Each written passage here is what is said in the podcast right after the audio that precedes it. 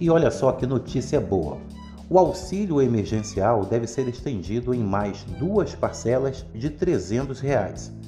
Com o prolongamento da crise causada pela pandemia do novo coronavírus, o governo bateu o martelo e irá propor ao Congresso um valor adicional de seiscentos reais por pessoa que já tem o direito ao auxílio emergencial.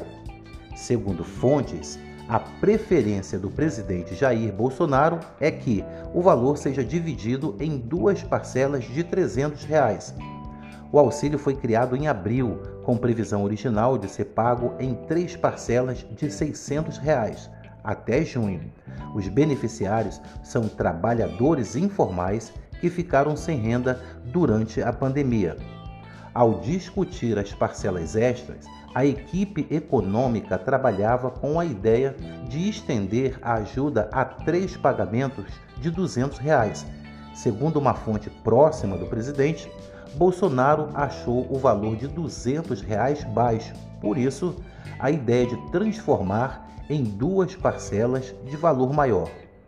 O governo se preocupa ainda com o pagamento indevido a pessoas que não precisam receber e omitem dados ao se cadastrar.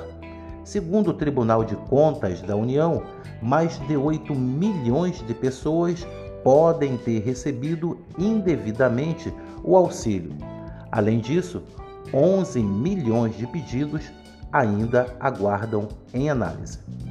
A proposta do governo precisará passar pelo Congresso Nacional, onde o tema é sensível.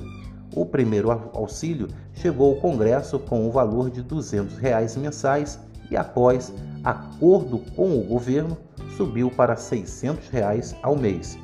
O impacto do auxílio que vem sendo pago é de mais de cento e cinquenta bilhões nas contas do governo. Da redação, Jocelyne Oliveira.